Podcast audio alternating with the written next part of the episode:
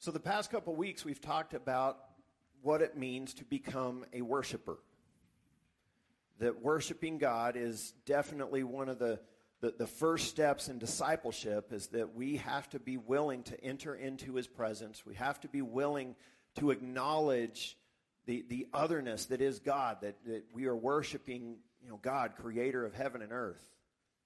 That life is about more than what we see and experience, that that God is real and he deserves and is worthy of our worship. And if we can't bring ourselves to worship him, we're really not going to do any of the other steps in, in, in discipleship. It, it really begins with worship, but it can't stop with just worship. And so, our first step in our discipleship process that I want us to understand as a church is that we must become a worshiper, but there's a second step in this process in which we become a student of Scripture and prayer. And the, the two go together. If, if we read Scripture a lot, but we don't talk to God, or if we talk to God a lot and we don't read Scripture, then, then we kind of don't get the, the best of what we need from each of them because reading scripture is hearing. I mean, what do we call the Bible? It is the Word of God. We are hearing the words of God. Reading the Bible, in many ways, is a conversation with God. You know, how many parents out there like to repeat themselves to their kids? Don't you love it? It's fun. And so, one of the things to understand about Scripture is people say, well, it's a conversation. How's it a conversation? These are words on a page from, you know, thousands of years ago. How is this a conversation? Well, because most of what God wants to tell us, He's already told us. He already said it. About 90% of everything you're going to need in life to hear from God has already been said and has been recorded. So God doesn't need to speak again. We just need to go read and understand what He said and apply it. And then, as I said, it's about 90%. There's about 10% in our lives that we need to hear from God. You know, hey, God, should I accept this job or this job? What kind of career path? Hey, should I marry this person? You, you know, you don't go to the Bible and see, you know, first marriages, you know, 8, 12, yes, marry this person. You know, it doesn't exist. And so we pray, we ask God for guidance in some of these things in life. But most of what God wants us to know, of what He would say to us, if we are confused in life and we you know we're going to God say God tell me what to do. What is it? He's like I've already said it. And so sometimes we go to God in prayer and we get silence and we think that it's maybe God ignoring us or maybe he's just not answering when the truth is he already answered it. And he already answered it maybe thousands of years ago and he's like oh you've got your answer. And so no God many times is not going to repeat himself He's going to point us back to His Word. And so, for us to be disciples of Jesus Christ, we have to, we, we must, it is imperative, we become a student of this Word. And when I say a student, I mean it's, we learn to study it, we learn to interact with it, we learn to engage with it throughout the rest of our lives. It's not just, hey, I read the Bible once, I think I got it. It's that it becomes a foundational part of our lives as we interact with God. And so, step two in our discipleship process is become a student of Scripture and prayer. And one of the things that happens as we learn the Scripture, we really learn it, we take it to heart, we allow it to become a part of us, is we are freed by the truth. And this is one of the greatest powers that we had. This is one of the things that Scripture does that nothing else in this world can do. Worship will tiptoe into this area because I've already said last week we, we engage the truth, we teach the truth, we sing about the truth, but worship will never engage the truth at the level of the study of the Word of God. And unfortunately, today, I believe many people want to substitute that. They like the feelings, they like the emotion, they like the, the, the feel of worship. And yes, many of the songs we sing have incredible truth in them, they have incredible depth in, in a lot of ways. And so we learn these truths of God, but I'm telling you, you will never through a, a worship session, encounter and engage the truth the way you will by studying the Scripture. There, there is no substitute there. And so, for us to be a disciple, now, what, when I say a disciple, what do I mean by that? A disciple is a person who follows their teacher. Okay, they have a rabbi, a teacher, uh, an example, and you know, a master that they follow, and they don't just follow him and like, oh yeah, I, I kind of agree with what he says.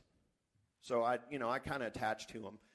A disciple is a person that was willing to trade in every part of their own thoughts on life to adopt those of their master. Which means the master's value system, the master's philosophy on life, what the master said was important, what the ma- eh, eh, all of it. It wasn't unusual in Jesus' day when a rabbi had his disciples. This was a normal occurrence. When Jesus had these disciples, nobody was like, that's weird. These guys are all following him around. That was a normal thing in that day. But if, if the rabbi had a limp, it was not uncommon to see these 12, 13 guys following behind him limping, even though they didn't have to, because they were so fixated on trying to copy everything that their master did. That's what it meant to be a disciple of someone was that you you absorbed everything about them into your own identity that you could. Now for us to be disciples of Jesus Christ, that means that we allow his word to reign supreme over anything we think, feel, or see to be true that is contrary to it. To be disciples means that we not only believe in Jesus, but we believe Jesus and believe what he believed. It means we adopt him and everything about him as the foundation. Now, Jesus talks about this, about being freed by the truth, in a, in a pretty heated conversation he has with some Jewish followers in John chapter 8. And so we're going to kind of go around this whole chapter a bit, but we're going to start our scripture reading with just a couple of verses on kind of the center point of what he was talking about with them. And that is in John 8, 31 and 32. It says, So Jesus said to the Jews who had believed him, If you abide in my word, you are truly my disciples, and you will know the truth, and the truth will set you free. This truth that he just put out, it, it is an amazing claim. Let's not for a moment think that, you know, this was just another ordinary teaching. Jesus just said, if you are really my disciple, okay, which he is differentiating, there are those who will claim to be his disciples, but they don't abide in his word, they don't believe him. They are false disciples in that sense. And he says, But if you abide in my word, you are truly my disciples. And if you are my disciple in that way, what you learn from me will completely revolutionize your life. It will set you free. Let me tell you, there are a lot of people in this world that are enslaved and they don't know it. There are a lot of people who claim to follow Jesus that are enslaved and they don't know it. There are a lot of people who have been born again. They've accepted Christ as Savior, but they've not yet engaged the truth at the level that they're going to experience the freedom that comes from that truth. And so they're wondering why their Christian life isn't amounting to more. They're wondering why they're not more effective in their Christian walk, and yet they've neglected the very truth that will set them free. You see, there were some conditions to this discipleship that, that Jesus attached here. He said what? He told us there's an unbreakable connection between being his disciple and abiding in his word. So, whereas when we accept Christ as Savior and we are born again, we are justified in that moment. The word justified in Scripture means we are declared not guilty. The charges against us and our sin are dropped immediately.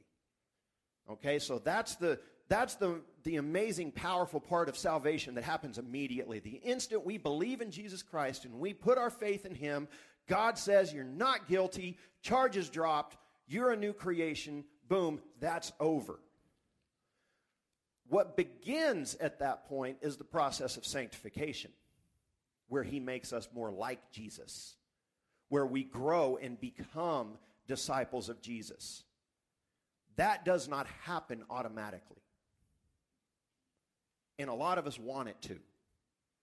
We think if I just worship enough, that I will change and I will become someone else. And yet, there's not really a word here about being free because of our worship in this. He said it is by abiding in his word that this freedom shows up. And so, there are three things here that we're going to look at is one what is abiding in his word? What is knowing the truth? Because he said you will know the truth if you abide in his word. And then what does it mean to be free? What kind of freedom is he talking about? So let's talk about to abide to abide in his word. To abide is more than an intellectual agreement with the word and we got to get that out there right now because there are a lot of there's, there's just a lot of temptation to want to say, oh, yeah, I totally agree with the Word of God, and, and it's there, and we'll intellectually assent to it, and that somehow that's enough. That's just the beginning point. Okay, that is us coming to Jesus and Him saying, hey, let me tell you this. You're like, cool, I agree with it. There's still the follow through aspect. There's still the we have to adapt our lives and our hearts to it. And, so yes, we have to agree with it intellectually and we have to study it in a sense that we can grasp it, but that's just the beginning steps.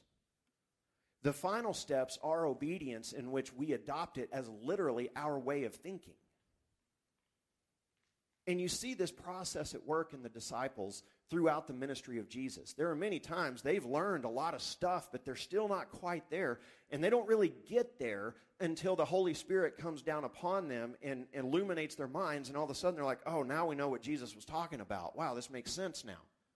And they go from being ineffective in their witness, ineffective, frightened, and, and confused, to suddenly, you know, Peter is preaching to thousands of people, and 3,000 people are saved on the day of Pentecost and the authorities are threatening them, and they're like, hey, do whatever you want. You want to whip us for preaching? Eh, that's fine. You do what you got to do. We know we must speak of what we've seen and heard.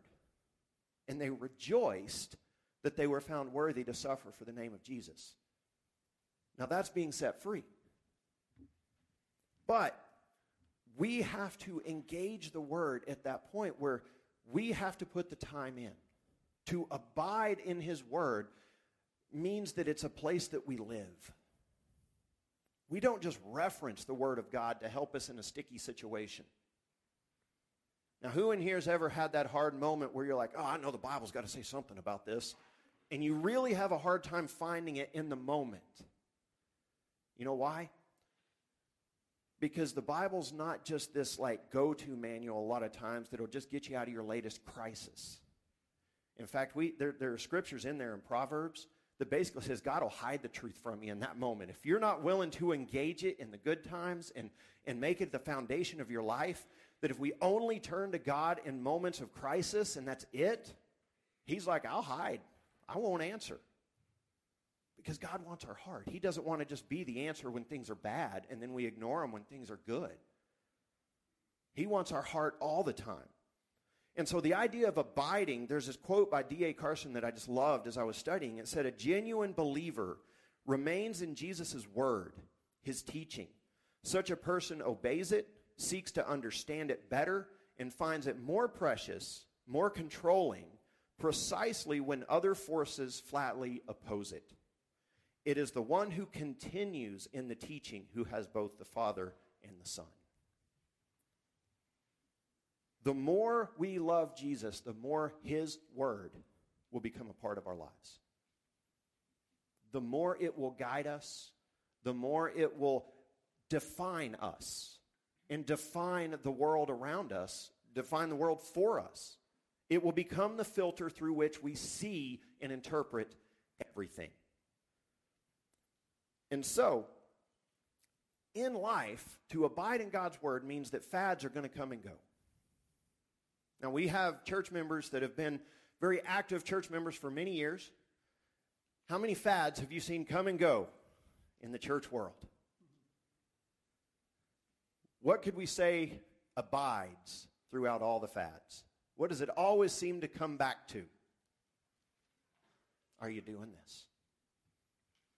We can come up with all the different ways to do it. We can come up with all the different ways to study it. And we can come up with all the different things. But at the end of the day, what matters is are we following the Word of God? That's it. And so fads are going to come and go. Programs are going to come and go. People are going to come and go. What remains is the Word of God. And God even tells us this. In Isaiah 46 through 8, it says, A voice says, Cry. And I said, What shall I cry? All flesh is grass, and all its beauty is like the flower of the field. The grass withers, the flower fades when the breath of the Lord blows on it. Surely the people are grass. The grass withers, the flower fades, but the word of our God will stand forever. Forever. And there's always a movement out there. There's always a movement out there to try to change the Word of God, to try to tell us that it doesn't really say what it says. You know what? Those movements come and go. Guess what? The Word of God still says what it says.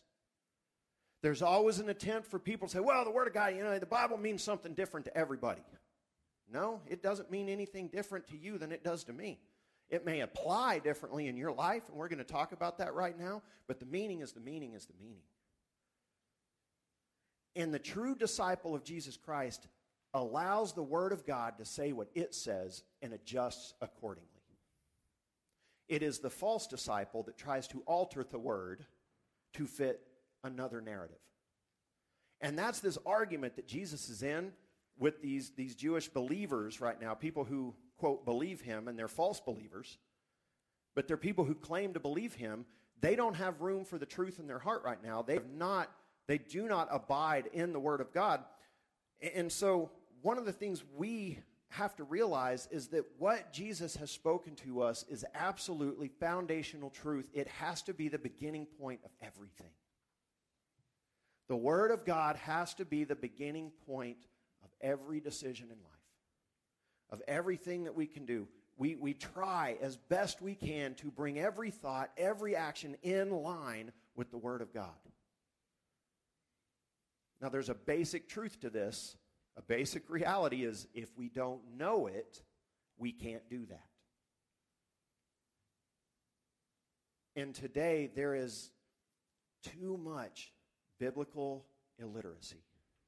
And I mean that. And I'm not throwing stones. But if we want to be free and we want to be a people that are empowered by the Holy Spirit, and able to know light from darkness and, and witness in this world with power, we have to know the Word of God. And yeah, it's work. This just doesn't just happen.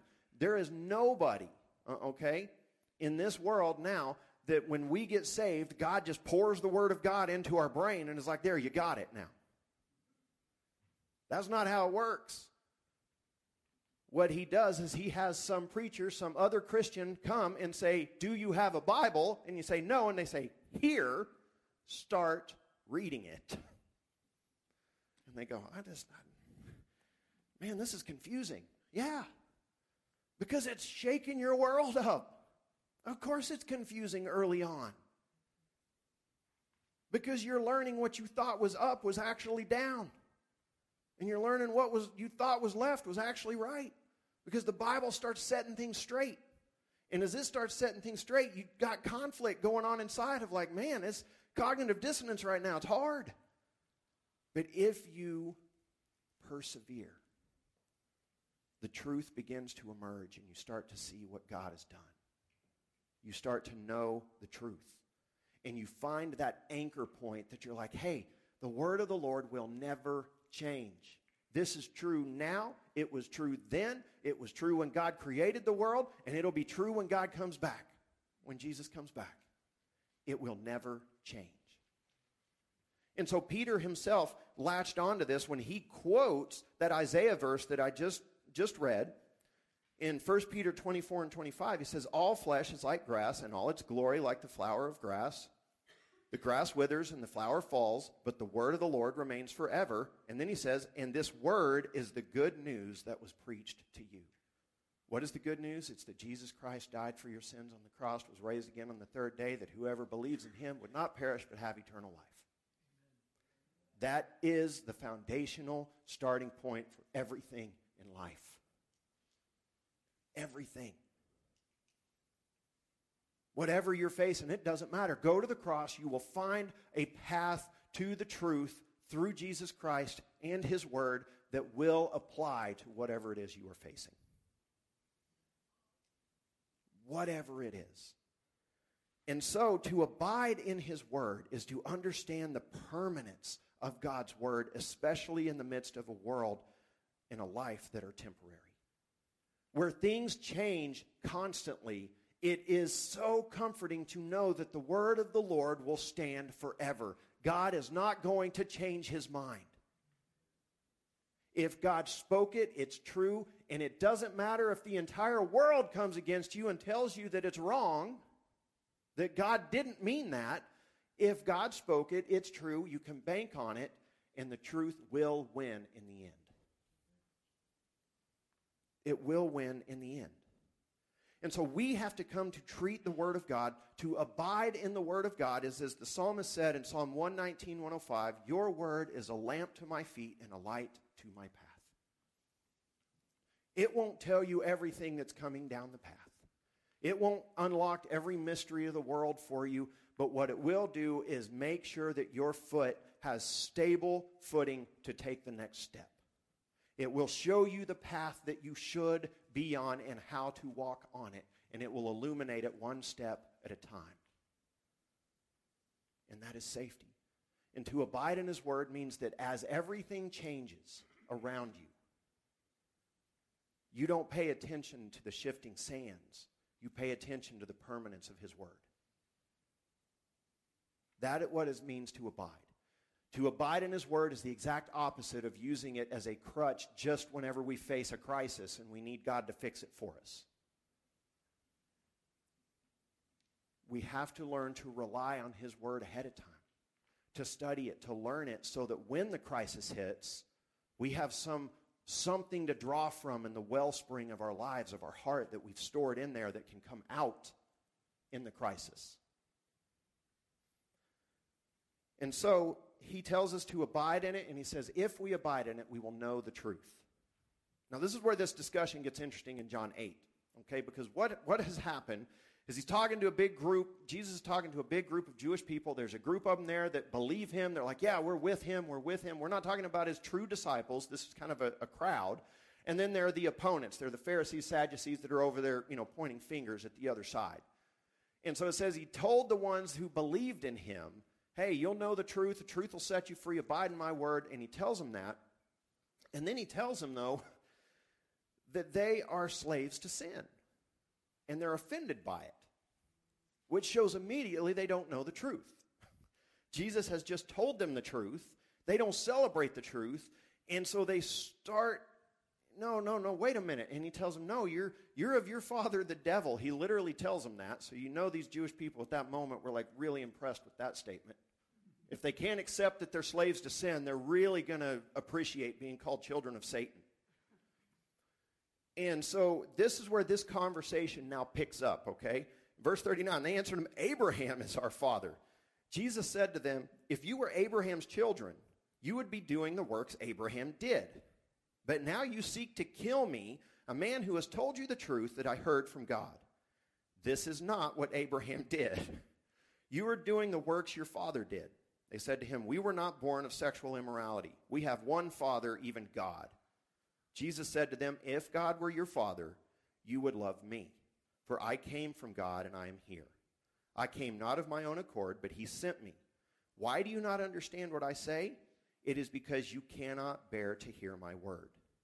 You are of your father, the devil, and your will is to do your father's desires. He was a murderer from the beginning and does not stand in the truth because there is no truth in him. When he lies, he speaks out of his own character, for he is a liar and the father of lies. But because I tell the truth, you do not believe me. Which of you convicts me of sin? If I tell the truth, why do you not believe me? Whoever is of God hears the words of God.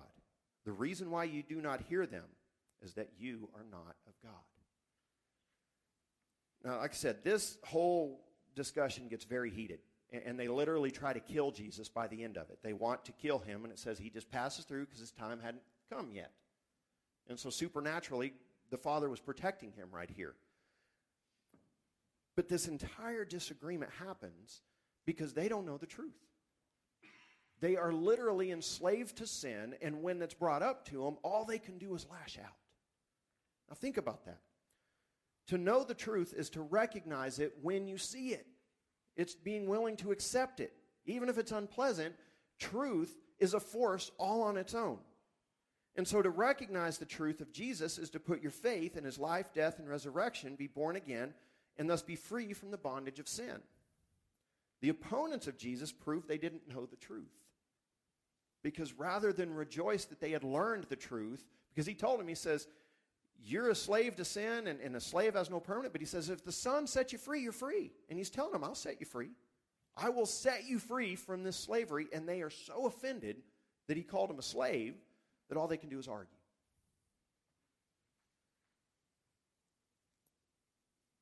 Now, the hard thing on this is all of us have been those people at one time. How many of us have ever like really argued for one side and then like maybe even a, you know years later you're like, mm, yeah, that's an embarrassing moment of mine. I was wrong. I thought I was right. Turned out I wasn't. And now I know exactly what these people were feeling because I I just knew I was right and I wasn't. You see, truth has a way of coming back around again and, and, and surfacing. And so the entire argument here is instead of hearing the truth about their own spiritual condition, they just closed their hearts to it because they wanted to be reaffirmed in what they already believed.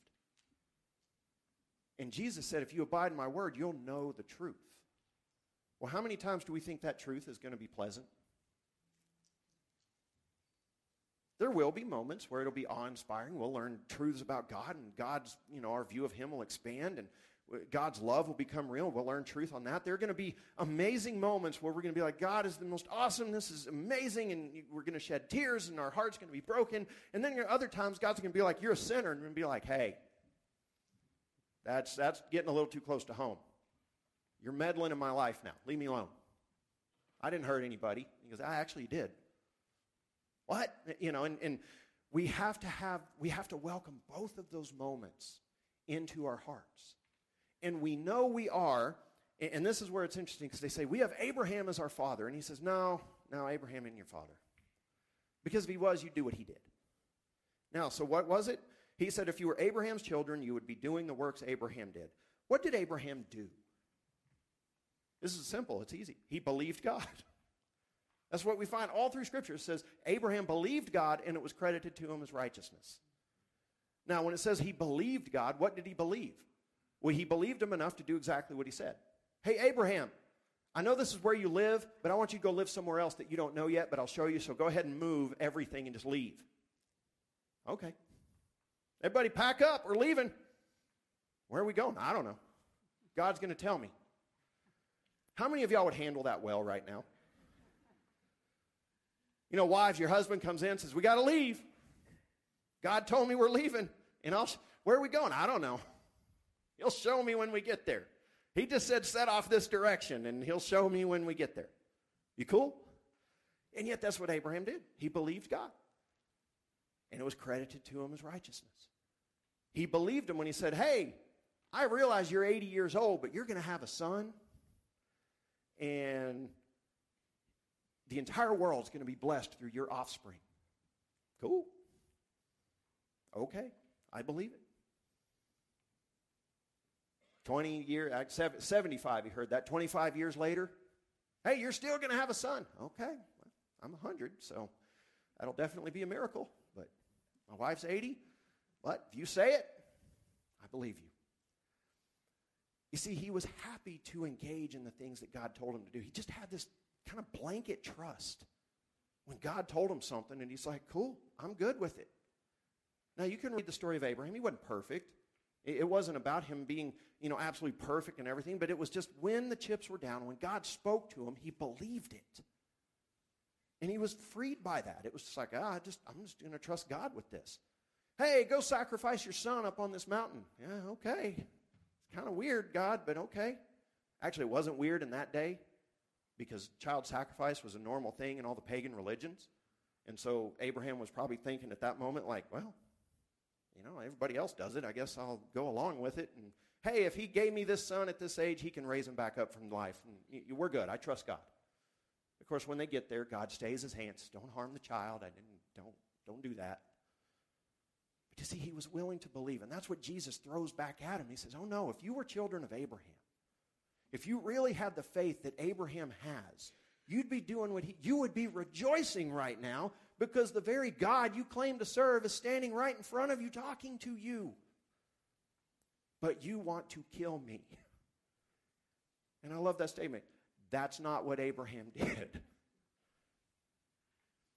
And so he says, if you are Abraham's children, you'd be doing the works of Abraham. And then in verse 43, he says, Why do you not understand what I say? And he says, It is because you cannot bear to hear my word. And there is so much truth in this. If we are not followers of Jesus Christ, if we are not fully committed to the truth, the truth will be too heavy for us to bear and we'll reject it. See, I believe that Christians should be people who can handle the truth of a situation better than anyone else in the world. Simply because we are children of the truth. it's not that we, you know, are better in some way or whatever. It's just that we are children of the truth. And when we recognize truth, we can say, yes, I can accept that. However hard it is, whatever difficulty it brings into my life, I can accept it because it is truth. And that's good enough for me. I can accept the truth. And that's why he's telling me, he says, Look, you can't even bear it. I'm telling you, you're slave to sin. I'm also telling you, I'll set you free, but you can't bear it. You're just not willing to, you're not willing to hear it.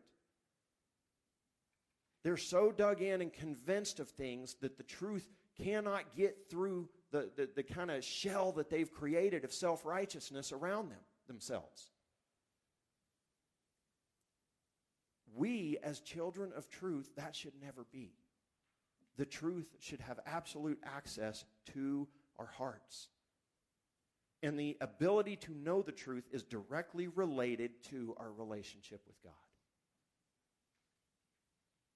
The more we walk with God, worship God, and study His Word, the more the truth becomes a part of who we are. And it doesn't happen all at once. It, it doesn't. It's, it's progressive. God builds, and He builds, and He builds. And you'll have times of I'm reading God's word and you just kind of read and read and read and you're like, I don't notice anything happen. I don't notice a change. I don't notice a change. God, what are you saying to me? And just like, hey, just keep reading, just keep reading. And you can go through years of this. Just keep reading, keep reading. And then one day, bam, God's like, hey, you know the truth. And you're like, I do. And he shows you. And you're like, yeah, how do I know that? He's like, because you've been studying my word. And you've done it faithfully. And it has become a part of you because the word of God is living and active and it affects changes in us when we don't even realize it.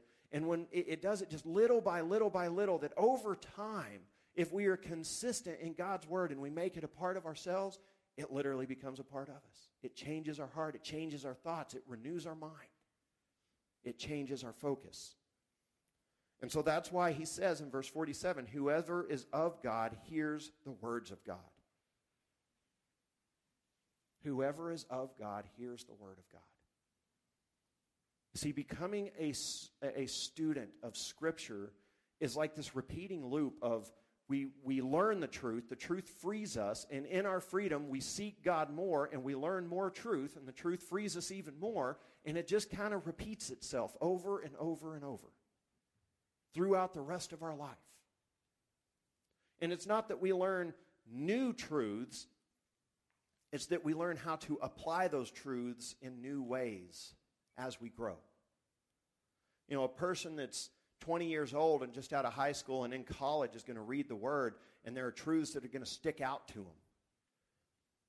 And when they're 40 and have kids and a job, those truths aren't going to change, but you know what? They're going to recognize other truths too now as responsibilities of life, as experience, as everything happens, as their walk with God is deepened, they're going to be like, you know what? I, I used to think this way, and I, I still agree with the Word of God and what He said there, but I realize how much deeper it is now. I realize how much more God has to say to me. And we kind of look back at ourselves and are like, man, I thought I had it figured out now. But man, I've really learned a lot here, and I look forward to what God's going to do in the future. And it's not that the truth ever changed, it's that we changed. And so whoever is of God hears the words of God. And so I want to ask you this do you celebrate the Word of God in your life?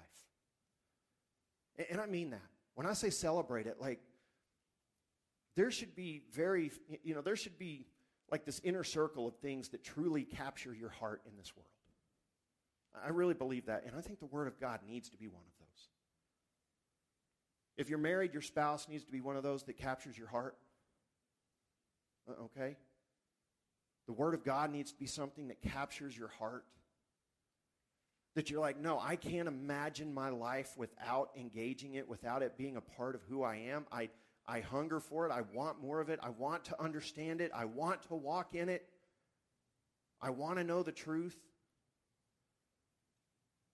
And too many people don't get there. I know people, unfortunately, that have attended churches for years, and yet they just don't read the Word of God. And they'll come and they'll worship with passion. They will lift their hand and they mean it in all sincerity. I'm not judging that. They, they mean it. They are praising God and they love God. And yet they, it is clear they are thrown back and forth by life because they don't have the truth anchoring them at every turn. And so they're always, you know, they need more worship and they need the, and, everything when the Word of God is what they're lacking. And if they just had the Word as a foundation, it would free them. But they aren't willing to put the time in to make it a part of who they are. The Bible is almost like an accessory to their life instead of the foundation. And that's where it brings us to the last thing that he said was that we would be free. And being free does not mean that we are free from all deception in the world or that all the problems of the world go away. It means that we have the truth to meet them head on. It means we'll recognize them for what they are because the Word of God will guide us. Being free means that when we hear that sin is a part of our lives, we don't respond like the Jewish people did, his opponents did in John 8. We respond, well, then God have mercy on me and free me from this. Because what did he say? He says, hey, the Son will set you free. We have the scripture in, in 1 John, you know, he is faithful and just, cleanse us from all unrighteousness. If we will confess to him, he is faithful and just, he will cleanse us.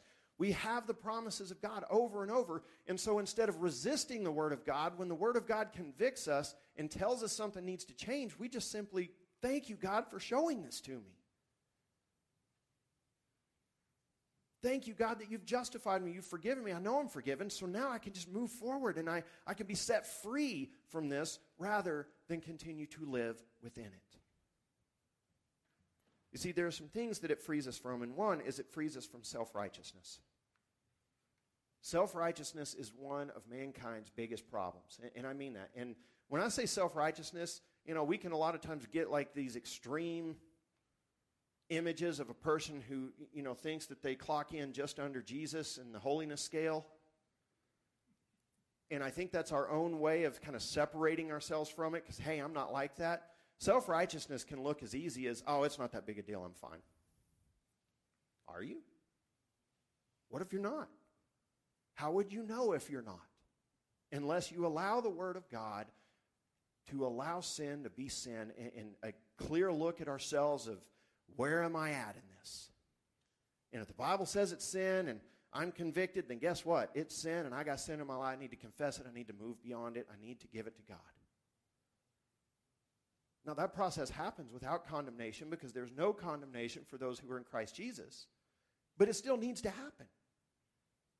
It's a process that has to happen. And, and the, being freed by the Word of God, by abiding in the Word of God and knowing the truth, being freed means we are freed from self righteousness. It means I'm free to know the truth about myself. And you know what? What does the Bible say about me? It says, My heart is deceitful above all things and desperately ill. It says that I am a sinner in need of grace every single day. And if I can just truly accept that about myself, then I'm like, hey, God, thank you for everything. And yeah, when there's sin there, I'm not surprised because I know what the Bible says about me. I know what it says about my heart. I know what it says about sin. And yeah, I get it. That's me that it's describing. And I don't have to be offended. I don't have to push back against it. I can just rely on God's grace and say, God, thank you that you gave your son to die for me. And that this sin does not define me because your son does. See, we're freed from it. We are freed from self righteousness. Also, we will be free from the deceptions of the world. The world is under the influence of the prince of the power of the air, Satan, and he will continuously be until Jesus returns. Which means we are going to live in a world of deceptions. How do we know those deceptions? Weigh it up against the Word of God. What's he trying to deceive us against? The truth. And when we use the Word of God to interpret the world in which we live, we will see where Satan is lying to us and we will see what is true. That does not mean we are all knowing and that we can make a judgment on every situation that the world ever presents and that, you know, we are infallible. But it does mean that God is going to be there to guide his people through this life. And three, and this was a big one, we will be free from the consequences of falling for that lie. You see, when Satan lies to us, he has a goal in mind. Anyone know what that goal is?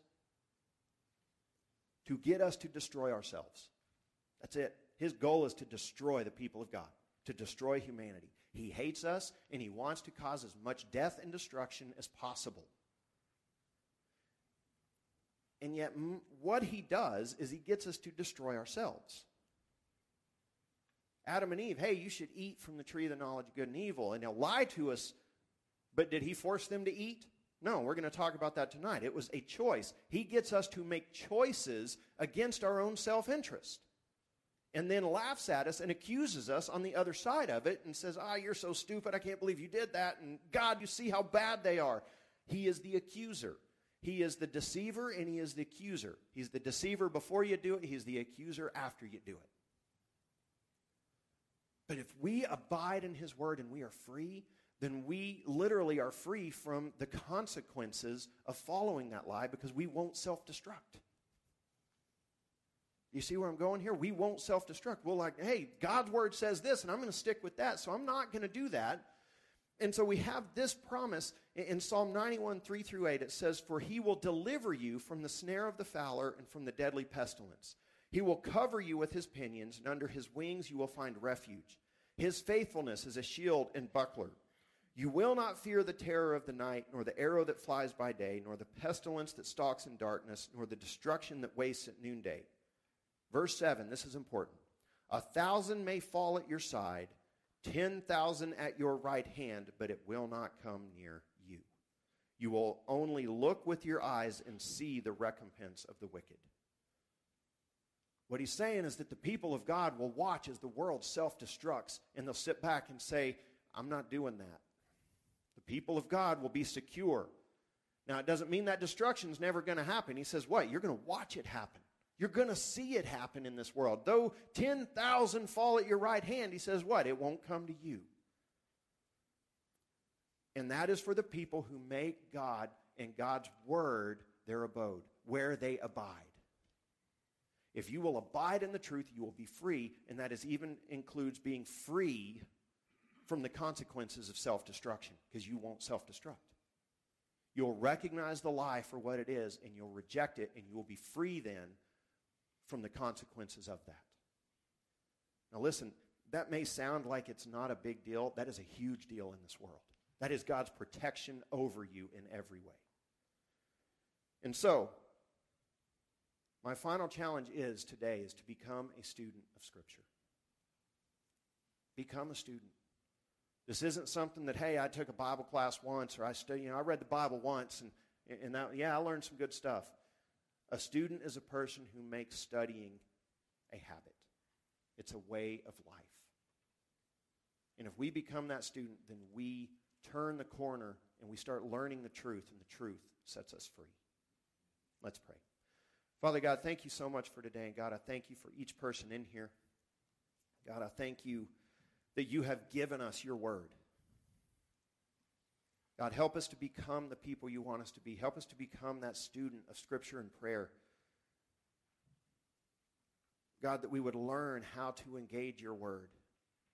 That we would make that commitment to engage your word in meaningful ways regularly. God, there's a lot that vies for our heart in this world, God. I pray that you, you help us to make the right choices to give our heart to that which brings the most spiritual profit. That which brings us closer to you and glorifies you the most. That which matters. God, I pray that as, as many may be starting a, a journey in, in really learning Scripture, God, that you bless those efforts and that they see the truth in, in new ways, that their lives are affected and they experience that freedom that you promised. God, help us to persevere in your word, to see it for what it is in the long run, and to commit our lives to it. God, it's in Jesus' holy name we pray.